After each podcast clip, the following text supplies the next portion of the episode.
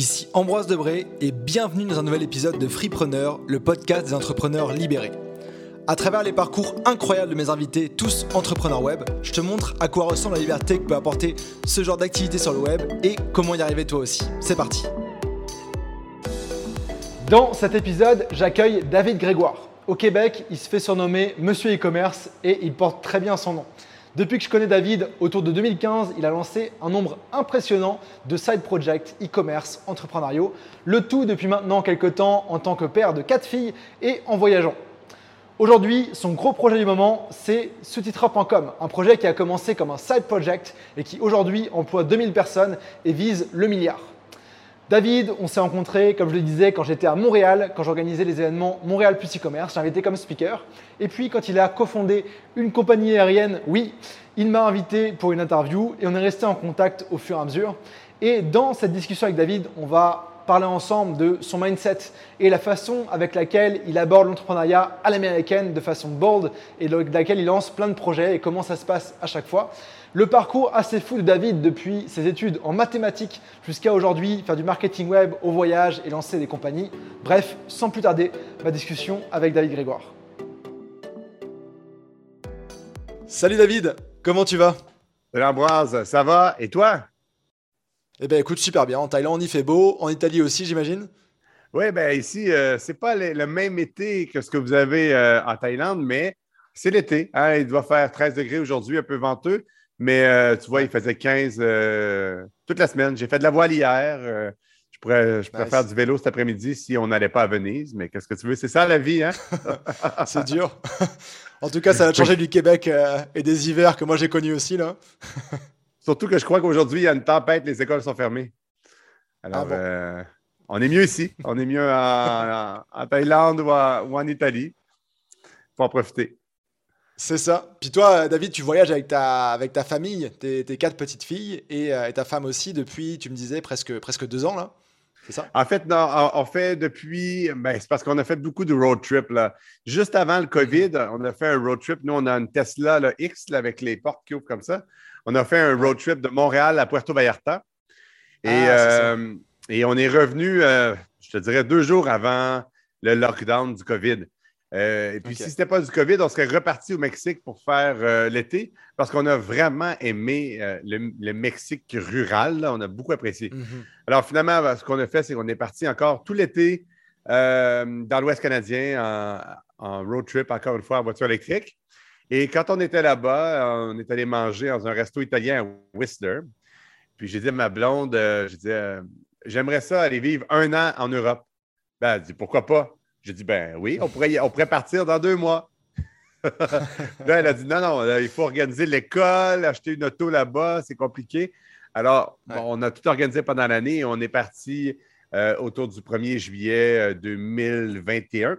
Euh, Donc, ça fait euh, peut-être 8-9 mois qu'on est en road trip à travers l'Europe. On s'est installé en Italie pour l'école des enfants. L'été dernier, on a fait l'Europe de l'Ouest. L'été prochain, on part de la Grèce et on monte jusqu'à la Scandinavie.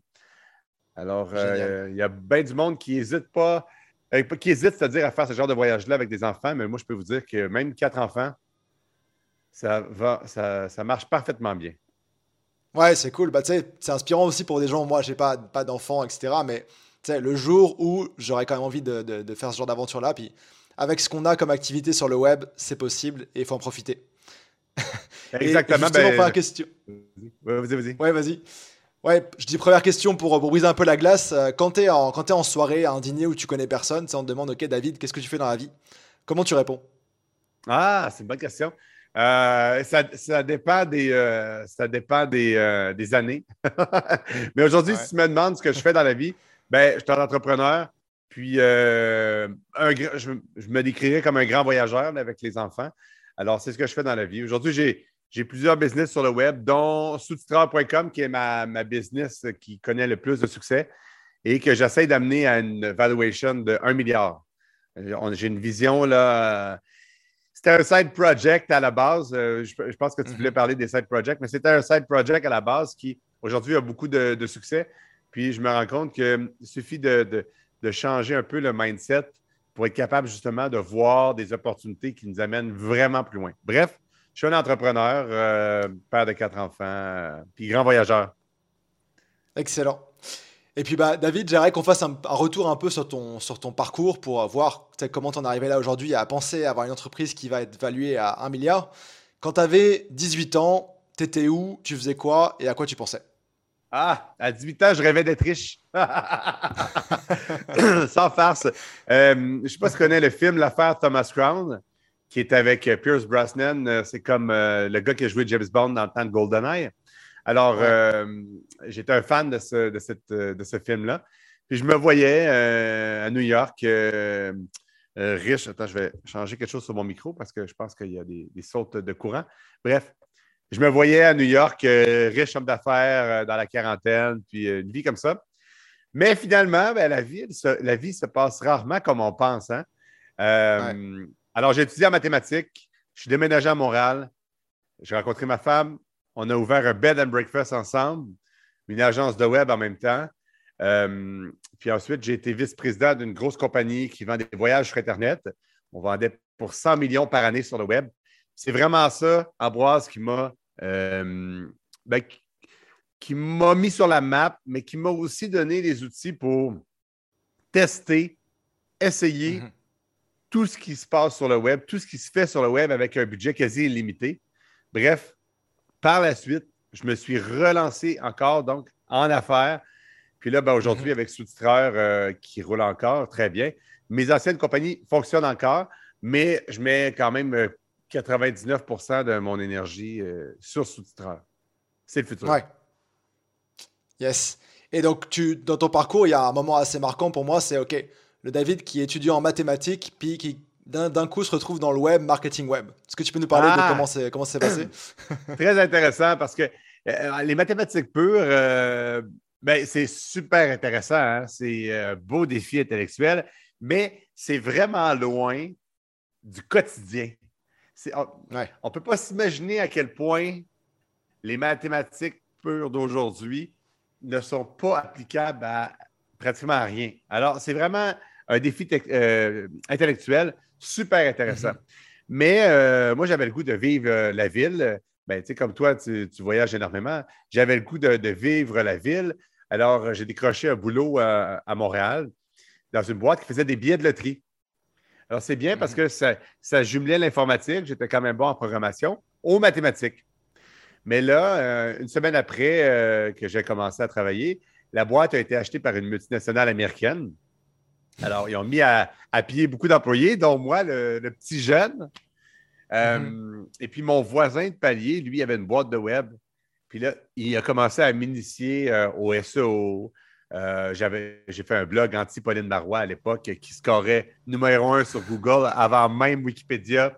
Bref, j'ai fait plein de trucs comme ça, de la recherche pour une compagnie qui faisait un logiciel de gestion de pub sur Google ça m'a amené dans le marketing numérique énormément, énormément. Puis aujourd'hui, euh, j'ai envie, euh, pas juste j'ai envie comme gang-pain, mais c'est ma vie. C'est ma vie, c'est ma mm-hmm. passion, c'est ma.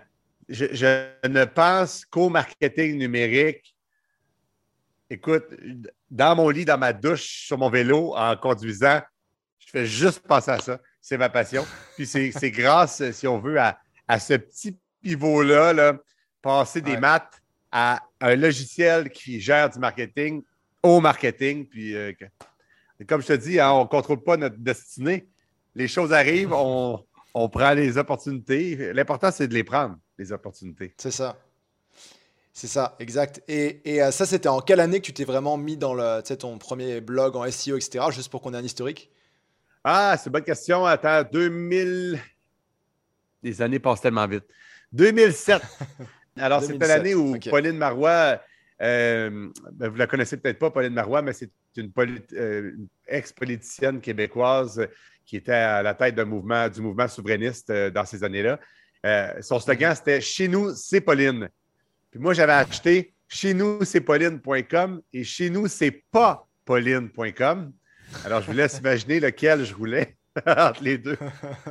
Beaucoup de plaisir à l'époque, mais tu sais, je l'ai rencontrée, cette femme-là, puis elle a donné sa vie au Québec. Là. Alors, tu sais, c'est pas, c'était pas personnel, là. C'était vraiment. Euh, pour le plaisir, puis c'est ça qui m'a permis d'apprendre le SEO, puis comment ça fonctionnait le marketing web. C'était ton laboratoire secret de l'époque. Oui, ben, j'ai une coupure de journal euh, encore là, chez nous pour me rappeler des bonnes années. Et puis par la suite, donc tu disais, chez Voyage Arabais, tu arrives, euh, tu étais CTO, c'est ça? Euh, En fait, moi, je faisais le marketing et le. J'étais vice-président de technologie, oui, CTO, mais je faisais aussi le marketing numérique. Donc, tout ce qui, tout ce qui avait rapport à l'informatique. Oui, ben, tu sais, quand je suis arrivé, euh, c'était une compagnie qui roulait déjà très bien, mais ils avaient, disons, sept sites web différents avec sept logins différents. Euh, hmm. Sur euh, AdWords, euh, sur Google Ads, il y avait seulement un mot-clé. Un mot-clé. Alors, laisse imaginer, là, tout était à faire, littéralement. Alors, je suis arrivé, j'ai monté une équipe, tout ça. c'était, des belles années avec un bon budget, une compagnie qui roule. J'avais la confiance de la présidente. les hauts et les bas, mais c'est ça qui m'a mis sur, la map. Tu sais, ce que j'ai toujours dit au sujet du marketing numérique, c'est Contrairement au marketing traditionnel, tu mets 100 dollars, tu as des résultats, tu peux décider j'en mets plus ou j'arrête. Versus le marketing traditionnel où il faut généralement investir énormément. En marketing numérique, on peut être agile comme ça. Même Facebook, tu peux faire des Facebook Ads avec 5 dollars par jour, puis quand même mhm. avoir des résultats. Ce qui est incroyable, c'est à la portée de tout le monde. Ouais, ouais, c'est clair. Puis toutes les, les, données, les métriques qu'on a pour euh, prendre les bonnes décisions par la suite, c'est assez magique aussi. Ben, c'est sûr euh, qu'aujourd'hui, euh, euh, Facebook manipule un peu avec leur intelligence artificielle les métriques. Là. Alors, c'est à prendre ou à laisser, mais, mais oui, tu as raison, on a accès quand même à pas mal de statistiques. ça, permet de prendre des meilleures décisions. Ouais. Et donc, donc là, tu, tu fais ton, ton, petit bout de chemin. Puis nous, on s'est rencontrés un petit peu après quand, je sais plus exactement ce que tu étais, monsieur Mister E-Commerce à l'époque. Ouais. Euh, puis tu, étais venu à des événements, on t'avait invité comme speaker, on avait aussi invité Olivier Lambert, et tu étais venu nous parler de tes différents projets. Donc si je me souviens bien, tu avais une application pour prendre facilement ou rapidement, même à service, des photos de produits e-commerce, plus des services aussi dans ce domaine-là, c'est ça? Oui, exactement. Et ça roule encore, euh, cette business-là, Monsieur e-commerce. J'ai inventé une solution pour euh, prendre en photo des centaines de produits par jour pour le e-commerce alors, on a décroché plusieurs euh, clients, des petits, des gros. Euh, on fait toutes les, photos de l'épicerie en ligne de métro depuis, depuis 6-7 ans. Euh, bon, ça, va bien, mais j'ai réalisé que c'était une entreprise qui était plus difficile, voire quasi impossible à vraiment scaler internationalement. J'ai essayé d'ouvrir mm-hmm. Toronto. ça a été un échec.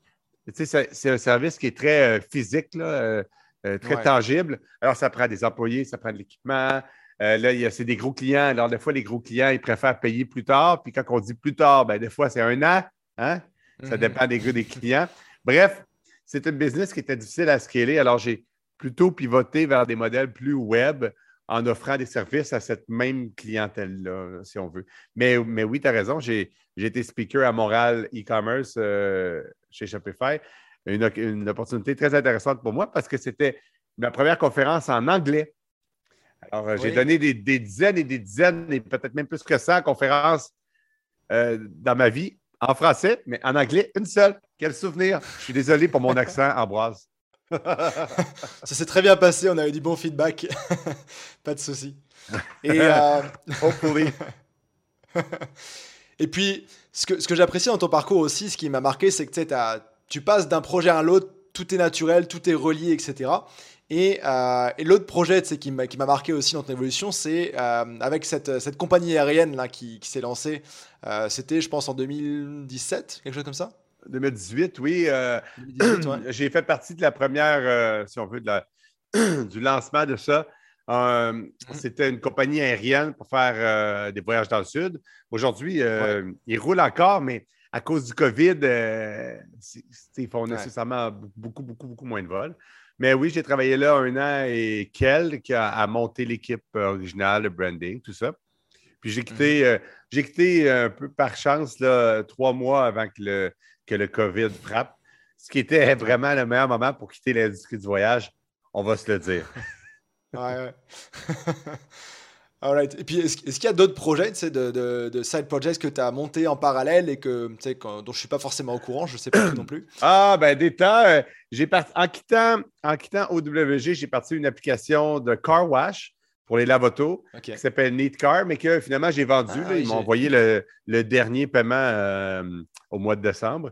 Alors, euh, une application qui aujourd'hui semble fonctionner très bien ils, investissent beaucoup, puis euh, ils ont des employés, tout ça. Alors, ça roule. Euh, divers petits projets, ça et là.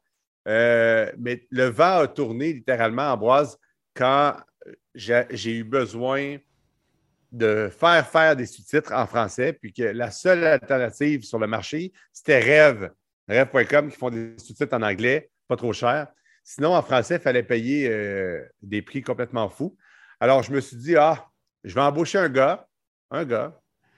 Je vais lui faire écrire des sous-titres pour mes vidéos à moi. Puis, mhm. je vais demander à mes amis en marketing, il y en a-tu qui ont des vidéos à faire sous-titrer parce que j'ai un gars qui en fait? Alors, ça a commencé comme ça. On n'avait pas de site web, rien. Là. C'était pour moi. Je l'ai fait parce que j'avais des vidéos à moi que je voulais sous-titrer. Mais là, next thing you know, euh, le gars, il travaillait 50 euh, heures par semaine, euh, puis ça, roulait. Alors là, on s'est dit, OK, on va faire un site Internet, on va recruter d'autres employés, tout ça. Puis, fast forward un an et demi plus tard, même un peu plus qu'un an et demi plus tard, puis on fait, on fait, écoute, on, fait dans les sept chiffres de chiffre d'affaires actuellement, annuel. Mm-hmm. Un an et, ben, en fait, un an et deux mois après, on a atteint sept chiffres. Fait que, Là, mm-hmm. ça continue la croissance. Euh. Bref, la preuve qu'un side project peut te mener loin, il suffit de s'investir, mm-hmm. puis il suffit de le faire, le side project. Puis c'est là que la majorité des gens ne passent pas à l'action. Ouais. Il y a déjà l'étape, tu sais, dans tous tes projets, l'étape de OK, il y a, je vois qu'il y a un besoin, je l'ai vécu moi-même, je fais quelque chose. Ça, c'est ton, ton, côté aussi euh, développeur qui peut, qui peut faciliter la chose. Puis après, donner toutes les chances à chaque projet pour voir jusqu'où tu peux les mener. Tu sais, comme tu disais, euh, c'était le produit de Snapshot, non? Je me souviens. Snap, euh, oui, Snapshot, exactement. Snapshot, l'application de photos que j'ai roulé pendant quelques années. Ben, comme tu dis, j'ai remarqué avec le recul, parce qu'aujourd'hui, je suis quand même pas mal plus structuré. Là, je fais des budgets. Euh, si je peux euh, d'ailleurs le recommander fortement à, toute ton audience, faire un budget mm-hmm. d'entreprise, ce n'est pas très long, mais ça change tout sur la vision qu'on a, puis sur euh, la prise de décision, sur les profits. En tout cas, ça va changer votre vie. Depuis que je fais des budgets, j'ai réalisé tous mes projets, je les pars toujours avec 20 000 Je ne me rends pas compte, je n'investis pas 20 000 mais tu sais, là, il y a des revenus, il y a des dépenses, puis là, ça monte, ça descend, puis je tombe dans un creux de moins 20 000. Puis là, genre, tous mes projets, ça a toujours été ça. Mais parce que, tu sais, faire un site Internet, faire, faire l'application, c'est pas moi qui va coder l'application mobile. Tu sais, tu payes un peu d'employés, un peu de marketing. Au final, là, c'est pas mal tout le temps 15 à 20 000. Mais après ça, je redeviens profitable. Mais tu vois, je n'aurais pas cette information-là si je ne faisais pas des budgets. Ça change tout. OK. Puis, est-ce que tu as une recommandation de, je ne sais pas, ressources, livres ou personnes à suivre là-dessus? Ah non, ben c'est une bonne question. Ce qui est arrivé, c'est qu'il y a un gars qui a acheté une des entreprises que j'ai qui, euh, qui m'a demandé euh, Hey, c'est cool ton projet sous-titreur, euh, tu fais-tu du profit? J'ai dit oui. Il dit combien? Ben, je ne sais pas exactement, mais environ tant. Mais il dit, comment ça, environ? Tu n'as pas de budget? Je dis non. Il dit, regarde, je vais te montrer mon budget de ma compagnie. Je vais te le montrer en Zoom. Puis, prends le temps de faire exactement la même chose. Alors, je vois, je n'ai pas le temps de faire des affaires de bureaucratie de même. Je déteste, je déteste faire ces choses-là. Il dit, je te dis, il dit, sous-titreur, de toute façon, ça ne fait pas longtemps que c'est parti tu connais déjà probablement les, les coûts, les revenus presque par cœur. Prends le temps. Alors, ce que j'ai fait, j'ai fait un Google Sheet. Écoute, c'est très simple. Hein?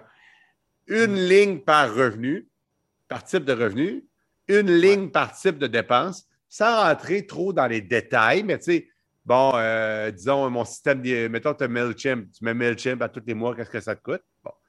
Et mm-hmm. après ça, colonne 2, euh, ce mois-ci, réel, colonne 3 ce mois-ci prévu.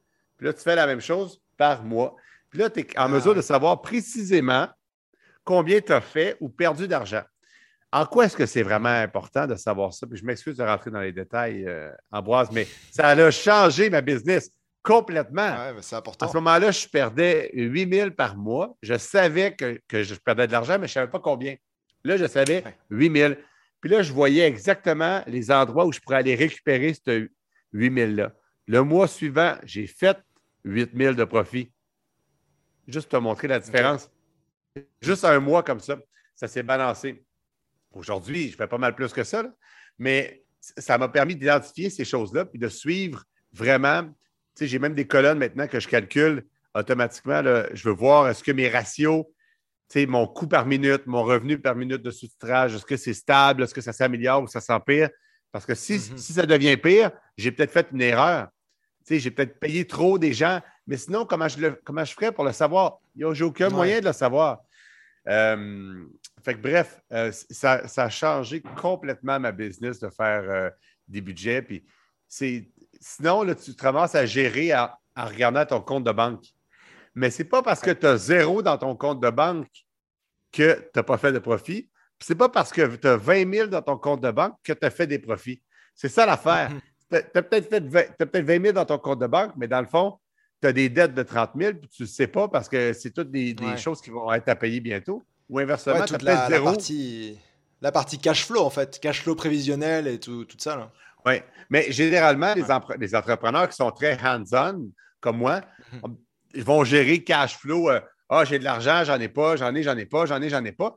Mais tu sais, ils ne savent pas euh, j'ai fait combien. Moi, je suis capable de dire précisément, au dollar près, combien de profits j'ai fait le mois dernier. C'est sûr que j'ai des clients qui vont me payer dans un mois, mais je le sais que j'ai fait, je vais faire un chiffron, j'ai fait 50 000, je sais que j'ai fait 50 000. Mettons. Bon, j'ai fait 10 000, je sais que j'ai fait 10 000. Alors là, est-ce que je peux me permettre de faire un investissement d'un nouveau programmeur sur un contrat de trois mois? Ben oui, parce qu'il va coûter, disons, euh, disons 10 000 par mois. Sur trois mois, c'est 30 000. Si j'ai fait 50 000 de profit, je sais que je suis capable de le payer et je peux me le permettre. Mais sinon, mhm. je, vais avoir tendance à regarder mon compte de banque, de dire Ah, j'ai juste 10 000 dans mon compte. Oublie ça, je ne peux pas me permettre ce gars-là. Tu sais. Mais ce n'est pas une bonne façon de, de, gérer. Bref, ouais. faites un budget. intéressant. Ouais, j'ai commencé à faire ça aussi, l'exercice de cash flow, il y a, il y a six mois, je pense, parce que j'avais des, paiements qui arrivaient trois mois après, et puis je savais plus ce que j'avais, ce que j'avais plus, et c'est vraiment très très puissant pour euh, déjà se relaxer ou alors se stresser quand il faut, là aussi, pour, euh, pour prévoir la suite. ben, tu as raison, pour, pour, les, anxieux de ce monde dont, dont je fais partie moi-même, ça, ça, aide à se relaxer. Tu sais, j'ai vu avec sous-titreur, j'avais peur au début parce que c'était un side project. Au moment où j'étais en train de relancer Monsieur E-Commerce, puisque je quittais au WG, là, je me disais, ouais, mais là, ça va prendre combien de temps, surtout avec la COVID, avant que je puisse vraiment vivre de ça? Tu sais, c'était juste un mm-hmm. side project, là je me dis, si je mets tout mon temps sur ce side project-là, ben, ma business qui, elle, rapporte normalement, ben là, je ne mets pas mon temps dessus, elle va en décroissance. Fait que là, à quel point mhm. je vais être capable de faire croître l'autre? Bref, là, tu le vois, là, c'est quoi le trend? De mois en mois? C'est quoi la croissance de tes revenus? Parce que là, ça fait trois, mhm. quatre mois, cinq mois, six mois que ça roule. Tu es capable de l'extrapoler. Puis là, tu vois que tu vas faire, disons, 20 000 de profit par mois rendu euh, dans six mois. Bon, ben, c'est quand même relaxant de dire, OK, si je mets toutes mes énergies, puis je continue exactement mhm. comme je fais maintenant, je vais faire 20 000 de profit amplement pour, pour vivre. Bref, c'est bon pour les anxieux, honnêtement. yes, et, quelque chose qui m'intéresse aussi, c'est que, tu sais, on peut se dire, genre, OK, euh, application, web, service, etc. On automatise tout, on crée des business qui scalent, etc. Ce qui est intéressant, c'est que dans ton cas, il y a des vraies personnes qui vont traduire, sous-titrer, faire tout ce travail-là aussi manuellement. Et donc, finalement, tu disais que tu emploies 2000 personnes à travers ces services-là. Comment est-ce que tu comment est-ce que tu t'es, as été confronté avec l'idée de te dire ok si je veux scaler il faut que j'embauche beaucoup de personnes. Comment tu les gères les systèmes que tu as créés derrière pour tout ça? Parce que ça va être un, monstre euh, ah, sur le capot non? Ben écoute j'ai deux phrases en anglais à te dire. Premièrement il y a Paul Graham qui est comme l'ayatollah des startups qui a écrit un blog post hyper populaire il y a quelques années qui euh, s'intitule Do Things That Don't Scale. Mhm. Alors, ce que lui dit, c'est il faut que tu fasses des choses qui ne peuvent pas scaler. Les êtres humains, ça ne se scale pas, des tâches humaines, ça ne se scale pas. Il faut que tu sois prêt à faire ces choses-là pour être capable de prouver ton modèle, puis pour finir par développer des systèmes. versus souvent des entrepreneurs vont être tentés, surtout, surtout une audience comme la tienne, j'en fais partie, vont être tentés d'automatiser plein de choses, mais il n'y a pas de client. Mm. Hein? Alors, c'est bien beau d'automatiser un système de facturation, mais si tu as juste un client par mois, ça ne sert à rien. Fait que, bref, do things that don't scale, c'est la première chose. Puis, euh, la deuxième chose, c'est euh, Grant Cardone qui dit dans Tenex, il dit euh, Do the things that the others won't do. Alors, actuellement, mm-hmm. la grosse mode, c'est le speech to text, le sous-titrage automatique, mais ça donne une qualité de merde. Je m'excuse, j'ai-tu le droit de dire ça sur un podcast? Ouais, ouais. ça donne une qualité de merde. Il n'y a pas aucune entreprise sérieuse qui voudrait se ramasser à parler de Hitler sur une vidéo.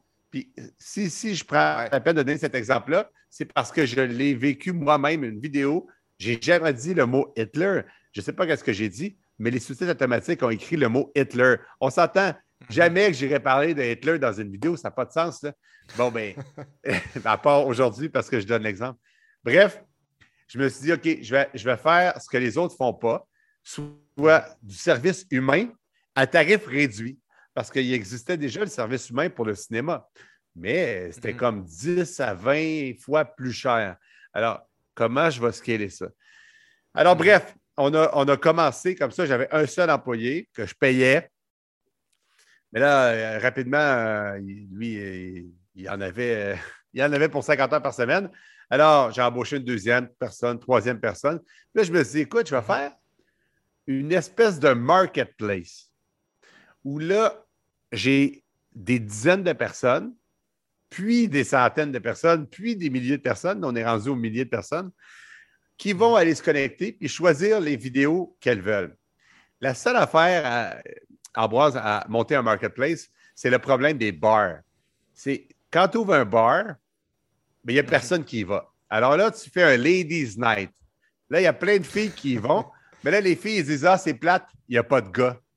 Alors là, tu entends ça. Alors là, tu mets une partie de hockey ou de, ou de football sur la télé. Et là, il y a plein de gars qui viennent, mais là, ce n'est pas le Ladies Night. Alors, il n'y a pas de filles. Là, les gars, ils disent Ah, c'est plate, il n'y a pas de filles. Il est trop tard. tu viens de perdre ton marketplace, tu viens de perdre ton bar. Parce qu'un un, bar, c'est un marketplace pour les gars et les filles. Bref, mm-hmm. moi, j'ai été chanceux. J'avais une mini demande qui était mes, mes vidéos à moi. J'avais une mini offre qui était le gars que j'avais embauché. Mais de, là, ben, plus j'avais de, demandes, ben, plus j'embauchais. Plus j'avais de demandes, plus j'embauchais. Plus j'avais de demandes, plus j'embauchais. Puis là, j'ai atteint un point où j'avais des dizaines et des centaines de personnes. Puis là, je pouvais comme prendre ça un peu plus cool. Alors là, aujourd'hui, pour ce qui est du recrutement et de la gestion du personnel, c'est sûr, on a un million de trucs en place pour contrôler la qualité, les heures de travail. Mais ça, je t'épargne ces choses-là. Aujourd'hui, on gère beaucoup en regardant la proportion, avoir une bonne balance, avoir suffisamment d'employés et suffisamment de jobs pour que tout le monde soit content, qu'on livre les jobs rapidement, puis que les employés, ils ne se tournent pas les pouces. Parce que si on embauchait trop, on se ramasserait avec des employés qui diraient Ouais, mais il n'y a pas de job, pourquoi je reviendrais? Puis, mm-hmm. Mais on livrerait très vite le travail. Versus si on n'embauchait pas assez, les clients attendraient très longtemps, mais les employés seraient contents. Alors, c'est toujours de trouver le point d'équilibre. Mm. Puis c'est ce qu'on regarde, Ambroise, quotidiennement. Oui, j'imagine. on en parlait en off avant. J'imagine que tu as construit plein de systèmes de métriques pour suivre tout ça, là, te connaissant. Euh, puis aussi, des, tout, justement, tu parlais de systèmes pour vérifier la qualité et tout ce qui va avec. Tu sais, comment, comment, tu, comment tu regardes ça? Tu disais do, do things that don't scale, faire les trucs au bon moment, etc. Mais tu sais, quand est-ce que c'est le breaking point Tu te dis, OK, là, David, il faut qu'on fasse quelque chose, il faut qu'on y aille, sinon je vais, je vais mourir ou il y, aura trop d'offres, trop de demandes. Ah, ce breaking point-là, il est arrivé euh, de l'externe. Parce que moi, je, je traitais sous-titreur vraiment comme une business lifestyle je suis parti en road trip avec mes enfants. Euh, j'avais mon cellulaire. Bon, je travaillais euh, sur la route, mais mhm. c'est tout. Ben, J'en vivais, puis ça allait bien. Mais là, euh, mon meilleur ami, qui est un gars de finance, ben, j'y envoyais mes budgets juste pour le plaisir parce que c'est mon meilleur ami, puis c'est un gars de finance, puis je me disais, ben, peut-être qu'il peut me donner des conseils ou peut-être qu'il voit des choses que moi, je ne vois pas. Puis là, il m'appelle, puis il dit, tu sais, David, tu fais beaucoup de profit, hein? bon, peut-être, là, mais, mais il dit une startup qui fait qui a une aussi forte croissance puis qui fait autant de profits, il dit, euh, il dit je, pense que tu devrais et tu pourrais amener ça à un autre niveau. Alors là, je l'ai fait embarquer dans, la business l'été dernier. Euh, mm-hmm. Et puis, il m'a forcé à prendre en note chaque chose que je faisais dans la journée. Alors là, une fois qu'on a eu, mettons, 10 choses depuis en note, on a embauché une employée à temps plein qui faisait ces 10 choses-là. Alors, ça m'a libéré. Alors là, mm-hmm. un autre 10 choses. On a embauché une autre, personne. Un autre 10 choses. On a embauché une autre personne. Ce qui fait que j'ai atteint le point, Ambroise, aujourd'hui, je peux le dire, où je mm. travaille, mais je ne suis pas essentiel à la business au quotidien. C'est la première fois que je vis ça. Parce que moi, je suis très hands-on. J'aime ça, mm. travailler, exécuter, parler aux clients, etc. Bref, aujourd'hui, j'ai atteint ce point-là. Puis là, ça me permet d'avoir une vision tellement plus loin, tellement plus haute. C'est vraiment, euh, écoute, ça ne m'est jamais arrivé.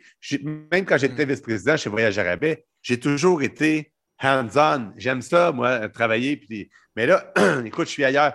Ce n'est pas venu de moi, c'est venu de mon partner euh, mm-hmm. qui, m'a poussé à faire ça. Puis régulièrement, il me pose la question euh, Qu'est-ce que tu as fait aujourd'hui? Puis je sais me, pourquoi il me la pose la question. Parce qu'il veut savoir y a-t-il des choses encore qu'on peut t'enlever pour que tu puisses comme, faire des choses que, qu'il faut qu'un président d'entreprise fasse? Bref, ce n'est c'est pas moi qui s'est positionné comme ça.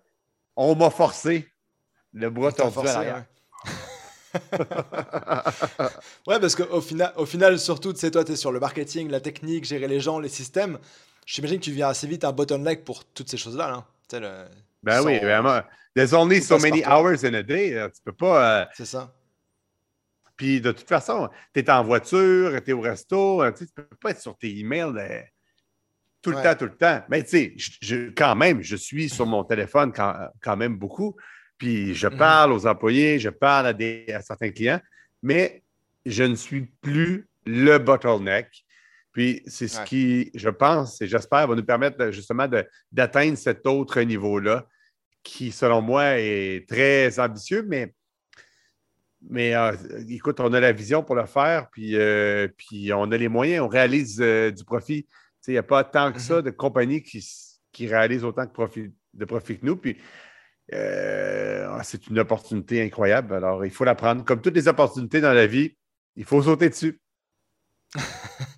c'est clair. C'est clair, de vue de l'extérieur, c'est assez impressionnant aussi. Puis, tu sais, je te disais, moi, le fait que ce soit en plus un service au final qui est fait par des humains derrière, c'est assez euh, impressionnant via le, prix que vous proposez, puis la qualité du service, etc. Et ça, c'est euh, ça, c'est très cool. Et c'est vrai qu'avoir des gens extérieurs d'un autre monde qui sont là dans ta business, c'est marrant. Mon meilleur ami, il est aussi euh, dans, la, finance, financier, entreprise.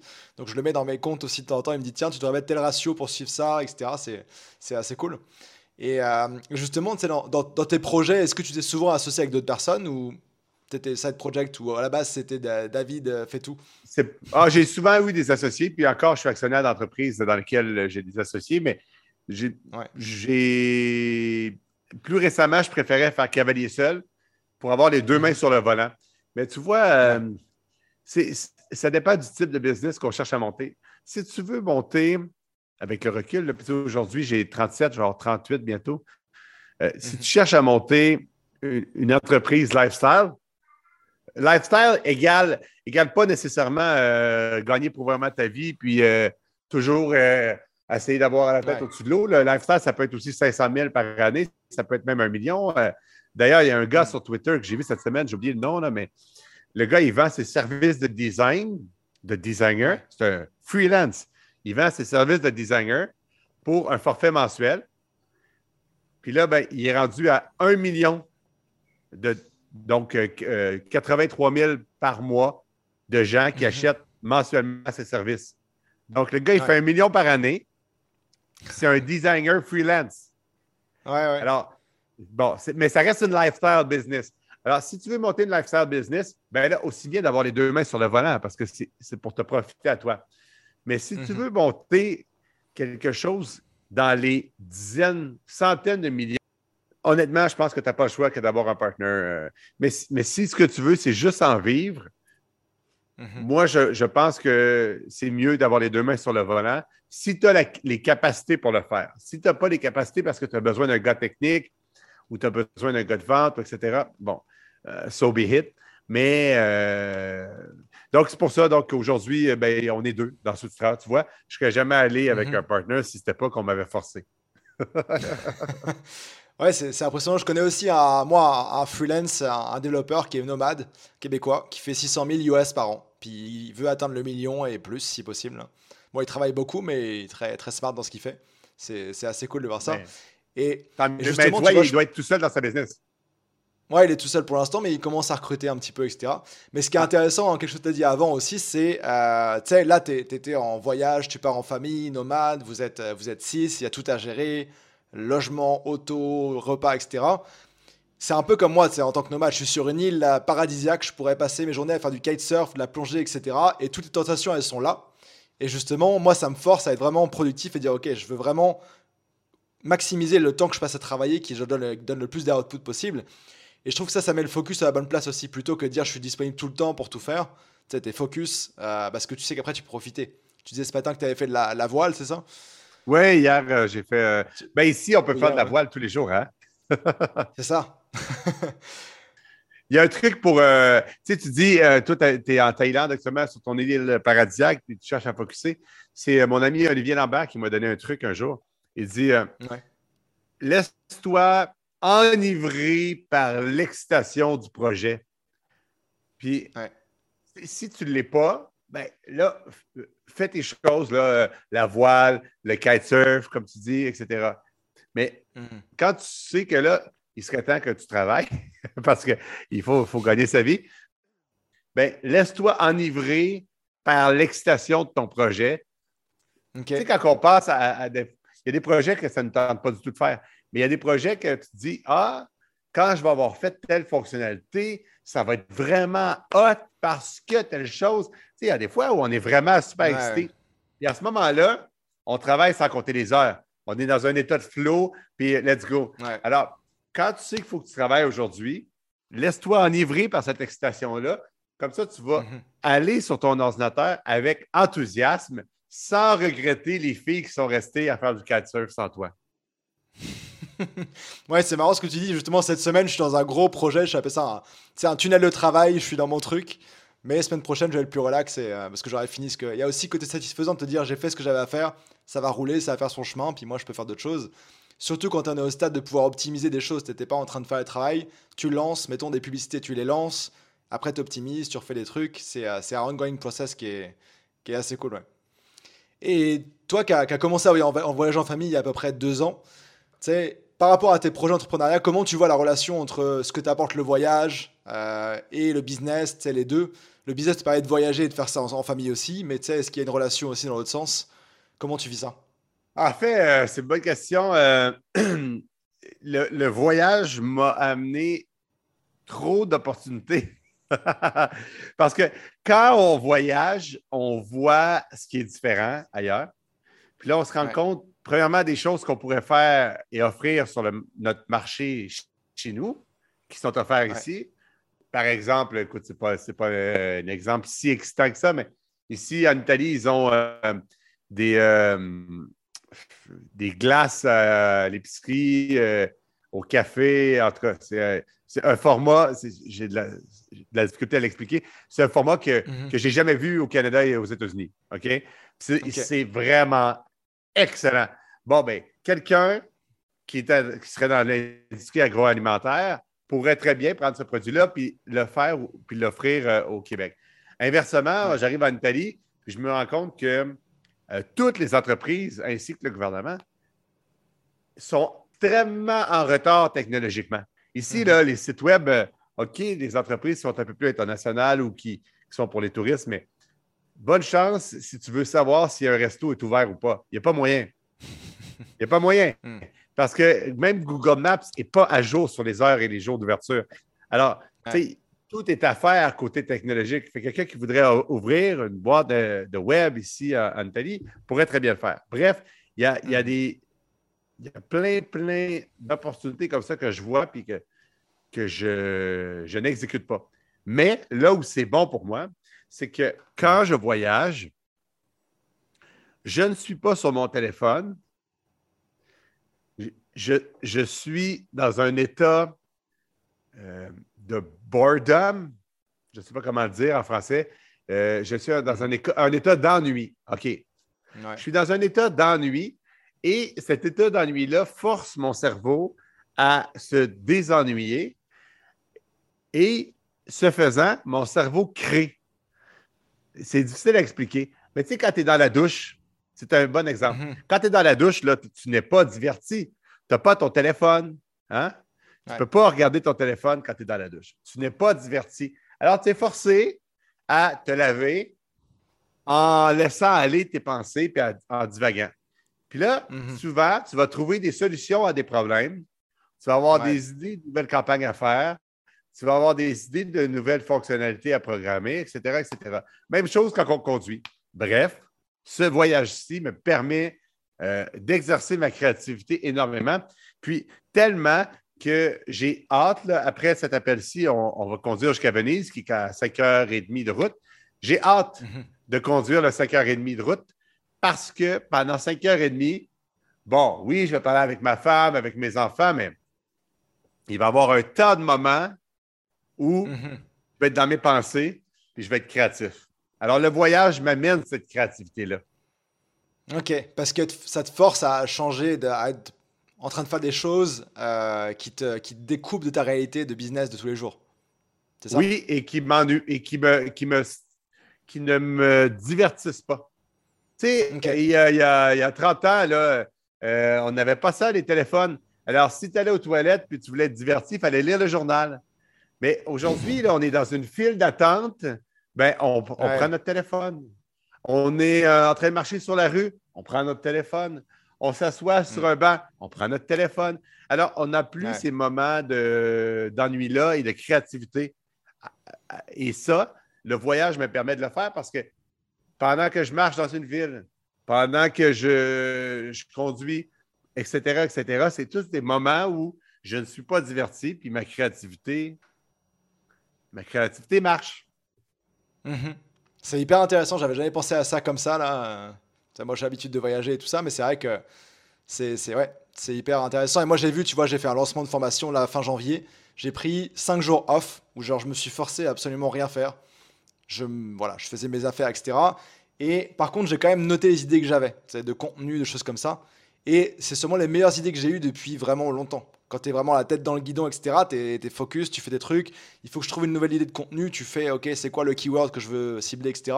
Mais c'est pas forcément les trucs qui te passionnent. Alors quand tu es dans un autre contexte, c'est là, bah, comme la douche, c'est là, là que ça sort. Excellent. Mais euh, ça change tout, en tout cas. Oui, continue. C'est vrai que le, téléphone, là, je me rendais compte tout à l'heure, j'attendais, mon internet est lent des fois ici, là. Dès que il y a un temps de chargement, quelque chose, je sors mon ordinateur, je vais sur Instagram. J'ai vu ça tout à l'heure, ça m'a rendu fou. Je dis, mais attends, si je pouvais utiliser ce temps-là à faire d'autres choses, ça pourrait être productif. il faut, il faut euh, normalize boredness. Il faut normaliser l'ennui. Tu sais, la même chose avec les enfants en voiture. Hein? On fait des longues routes.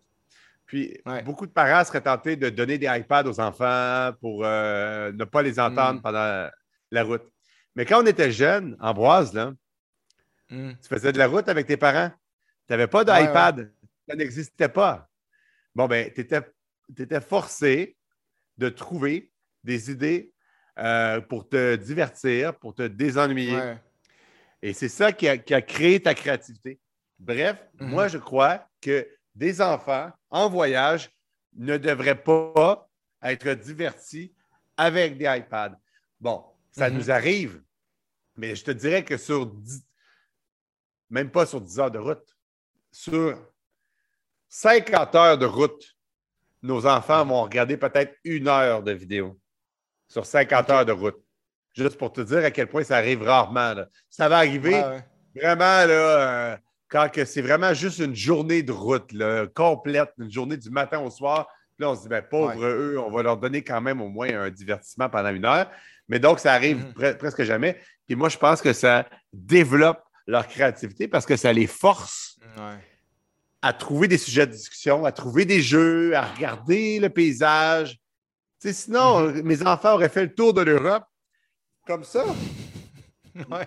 Ils n'auraient rien vu de l'Europe. Ils n'auraient pas vu les magnifiques paysages du Portugal. Ils n'auraient pas vu les Alpes. Ils n'auraient pas vu la mer, la, Sicile. On va en Sardaigne la semaine prochaine. Ils n'auraient rien vu. Sais? Ouais, Bref.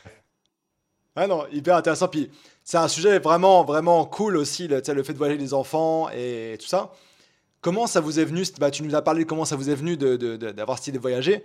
Mais concrètement, logistiquement, comment est-ce que tu gères ce projet-là? Parce que tu as quatre enfants, il y a les écoles, il y a, je sais pas, les passeports, les, les visas Schengen, les trucs, tout ça. là. Comment est-ce que tu gères ça? Ah, C'était très complexe. Tu penses que j'ai eu ma femme pour m'aider? Alors, moi, je me suis occupé de la partie plus euh, euh, physique. Euh, bon, un billet d'avion, voiture. On a acheté une voiture ici. On a mis une tente de toit pour que les enfants puissent dormir dans la tente de toit. J'ai acheté une douche de toit, un rack pour porte-bagages. Bon, moi, je me suis occupé de la partie très technique. C'est moi qui ai loué la maison, bon, etc. ma femme s'est occupée de la partie plus euh, passeport, euh, visa, inscription à l'école, etc. Il faut que je t'avoue, mhm. on a quand même une chance, euh, deux chances. Ma femme, premièrement, a étudié un an à Venise, alors elle parlait déjà italien. Alors, pour ce qui est de l'inscription à l'école italienne, ça a facilité les choses parce qu'elle avait déjà, parlait déjà italien. Euh, mais pour le reste du voyage, ça n'a rien changé au Portugal, qu'elle parle italien, parce que le Portugal, euh, il ne parle pas italien. Euh, et une autre chance qu'on, a, c'est que le père de ma femme est né en Belgique, mais il a passé sa vie au Canada. Bref, ma femme ainsi que nos enfants ont accès à la citoyenneté belge. Alors, on leur, a fait faire la citoyenneté belge avec les passeports belges, ce qui nous a permis de pouvoir rester en Europe euh, pendant un temps illimité. Sinon, ben, ça aurait mhm. été un peu plus complexe, mais même, même si ça nous a permis de faire ça, ce n'était pas non plus très simple parce que, bon, oui, organiser la ben, citoyenneté des enfants, c'est une chose qui est quand même relativement straightforward, mais moi, je ne suis pas belge. Moi, je suis canadien. Alors, moi, je n'ai pas le droit. J'ai pas le droit, sinon, d'être euh, plus de trois mois dans Schengen. Alors, il fallait euh, que j'aie un un permis de résident italien alors, ça, c'est ma femme qui s'est occupée de toute cette euh, paperasserie-là. Mais tu vois, un exemple pour l'auto, il fallait magasiner une auto comme on était ici longtemps. On voulait une auto dans laquelle les adultes pouvaient dormir, qu'on pouvait mettre la tente de toit, tout ça. Fait qu'on avait trouvé un modèle précis. Premièrement, il faut le trouver. Deuxièmement, il faut l'acheter. Puis pour l'acheter, ben, il faut que tu envoies des dizaines de milliers de dollars à l'étranger sans savoir si le gars, euh, il va, euh, l'auto va être là, là, quand tu vas arriver. Hein? Alors, tout ça, c'était des risques. J'ai envoyé l'argent, j'ai envoyé l'argent pour la tente de toit, j'ai envoyé l'argent pour la douche de toit. Quand je suis arrivé en Europe, ben, tout était là. Quelle chance! c'est vrai que c'est impressionnant, juste, euh, juste de se gérer tout seul en voyage comme moi. là. Tu as tellement de trucs, tes affaires, ton passeport, tes visas, tes trucs-là. Mais je me dis, gérer ça pour des enfants à plusieurs, tout en ayant sa business, scolariser les enfants, etc., c'est quand même assez impressionnant. J'imagine que comme tout, ça se gère comme un, comme un projet là, mais ça empêche que c'est du boulot. ah oui, quand je suis arrivé, attends, quand on est arrivé à Charles de Gaulle, il y avait, premièrement, on avait un gars qui venait nous chercher pour nous amener jusqu'à notre auto avec tous nos trucs. Ensuite, il y avait un gars que j'ai trouvé sur Internet qui prenait nos. Parce qu'on avait bon, nos bagages d'été euh, pour faire le road trip. Mais, tu sais, j'avais mon vélo, que je voulais faire du vélo, moi, en Italie. On avait les valises d'hiver des enfants. Bref, on avait quand même plus de choses qu'on ne pouvait pas se permettre de traîner partout dans l'Europe. Alors, j'ai trouvé un gars sur Internet qui est venu nous rejoindre à Charles de Gaulle. Il a pris nos valises, il a pris mon vélo, puis il a livré ça à Rome. Mais tu sais, le gars, là, il aurait pu, il aurait pu ne pas être là, quand je suis atterri. J'aurais fait quoi? Avec mon vélo? Nos 10 bagages, on les aurait mis où? Euh, c'est gros, là. Puis encore là, il part avec. Qu'est-ce qu'il me dit qu'ils vont se rendre pour vrai à Rome? Ouais. Mais tu sais, à un moment donné, il faut organiser les choses, il faut avoir confiance à la vie. Puis tu sais, honnêtement, on se serait fait voler ça, on se serait fait voler ça. Qu'est-ce que tu peux faire? C'est ça aussi la, magie des voyages. Tu sais, sais pas vraiment ce qui va se passer. Puis c'est ça qui fait que ton quotidien est cool aussi dans tous les jours. Tu aujourd'hui, tu pars, à, tu pars à Venise, tu sais pas ce qui va t'arriver sur la route. Bon. Non, mais j'espère que ça va bien se passer parce qu'aujourd'hui, je teste un nouveau truc sur mon auto. J'ai fait un changement de configuration. Alors, je, me croise les doigts pour qu'il ne se passe rien. Mais toi, tu es assez minimaliste. Hein. J'ai déjà vu à un moment donné un, vidéo de toi où tu faisais le. tu dépactais ton sac avec tout ce que tu as. Ouais, je vais la refaire bientôt là pour cette année. Je la fais tous les ans. Ouais, bah, c'est un sac, de, un sac à dos de 32 litres avec absolument toutes mes affaires dedans là. Donc j'optimise tout ça aussi là, c'est cool. Et j'adore moi, c'est d'avoir le meilleur de chaque truc. C'est mes t-shirts, c'est des meilleurs t-shirts que tu peux trouver n'importe où là. C'est des trucs techniques mais en même temps coton, etc. J'adore, tu optimiser le matériel au fur et à mesure pour trouver ça. Tu même genre mon, mon micro, c'est ça mes micros là. C'est juste euh, des tout petits micros de ah, voyage. Ah, c'est oui, c'est les, euh, oui, c'est cool. Est-ce que tu as le, nouveau modèle avec les deux? Ouais, j'en ai deux, ouais. Parfait pour les interviews. Euh, tu sais, il capte, à, il capte à 200 mètres, je les connecte. J'ai même live streamé le mariage de mon meilleur ami avec ça. Là. Euh, ah Tu t'adaptes. Mon, mon, pied de micro, moi, c'est mon iPad tu sais, que, je, je mets comme ah ça. enfin, c'est un peu de bricolage, mais tu t'en sors toujours et c'est quand même toujours très cool. Mais c'est très minimaliste, ça fonctionne, c'est ça, c'est ça, le, ça le truc d'avoir le moins possible de choses. Malheureusement, je crois qu'en Europe, j'ai acheté trop de vin. Alors, il va ah, falloir que ben je. C'est un bon problème, ça. ben, il faut le ramener euh, au Canada. Hein. C'est bonne chance. Tu as un système de, de, de, livraison de mal, je crois, qui existe euh, ah partout dans le monde, là. Il faudra que je ben, trouve ça, là. Ben, je pense que ben, oui, si tu le trouves, envoie-le-moi, mais en attendant, euh, sinon, je vais livrer une palette.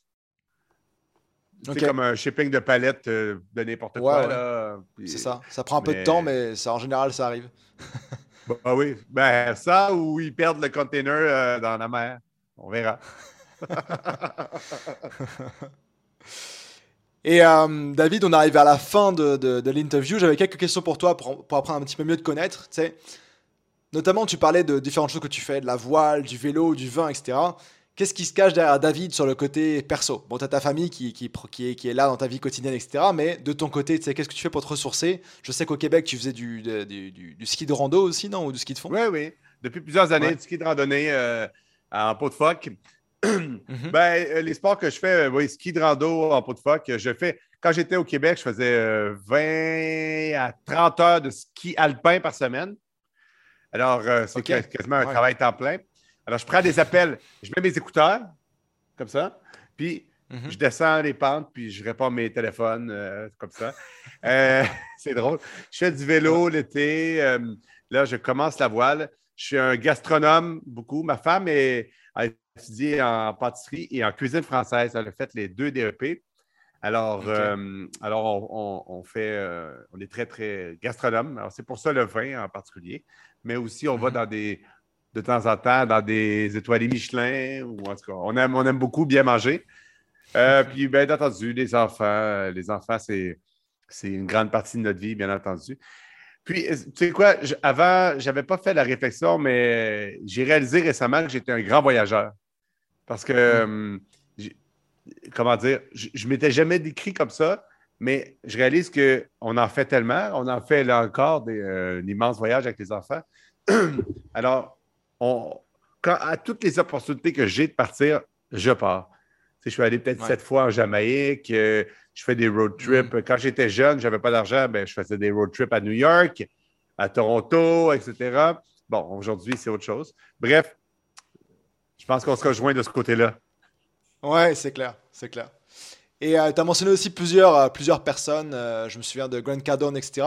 C'est qui tes, top inspiration, à la fois pro et personnel, des livres que tu as recommandés, des, des, gens que tu suis qui t'inspirent tous les jours?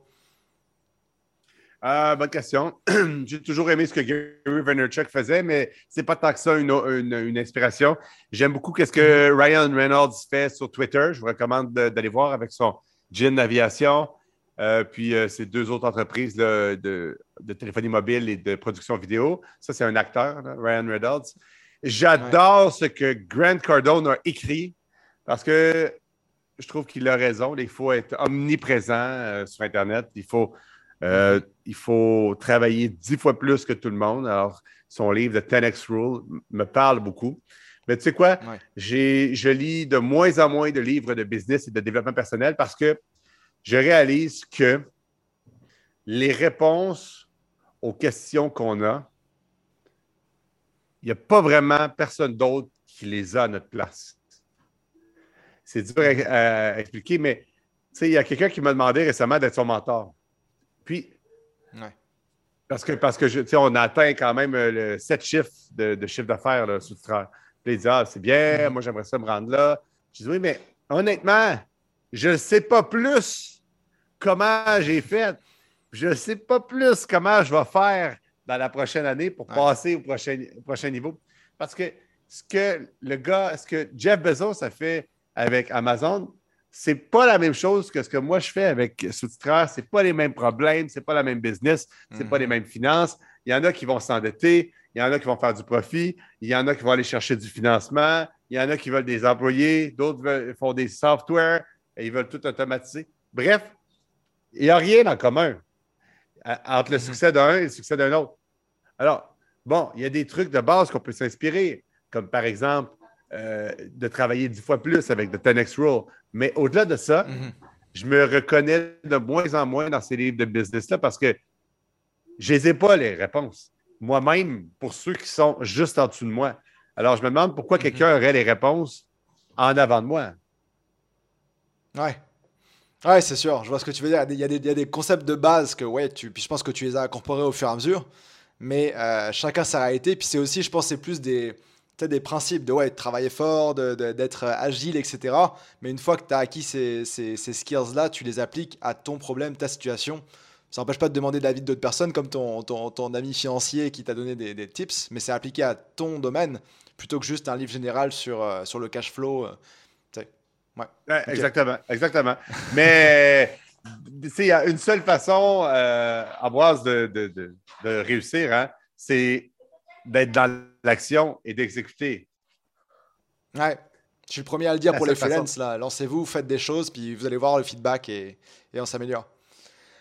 Euh, écoute, David, j'ai une dernière question pour toi. C'est si tu as un message à faire passer aux gens qui nous écoutent jusqu'au bout du podcast, là, c'est des gens qui sont allés vraiment loin. J'ai déjà eu un peu de tout à cette question. Il y en a qui ont fait des blagues, il y en a qui ont parlé dans différentes langues. Euh, c'est des messages de motivation, un conseil du jour que tu as, un truc qui t'inspire? Euh, Mais c'est vraiment un conseil. Euh, moi, je vais donner un conseil.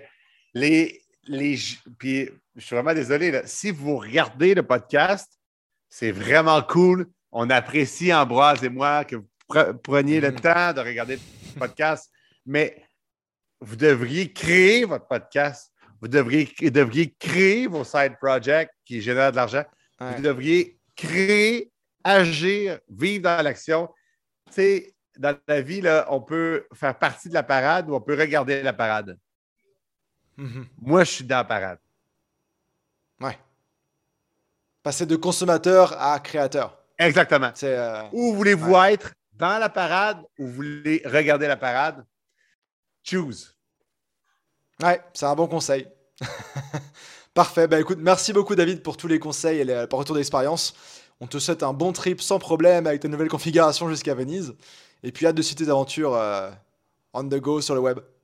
Super. Merci. Merci à toi, Ambroise. Merci à tout le monde. Merci d'avoir été là jusqu'à la fin de ma discussion avec David Grégoire. Vous avez vu comme il est à fond, comme il est impliqué dans ses projets et ça fait plaisir. Ça donne un petit coup de boost au mindset qui fait toujours du bien.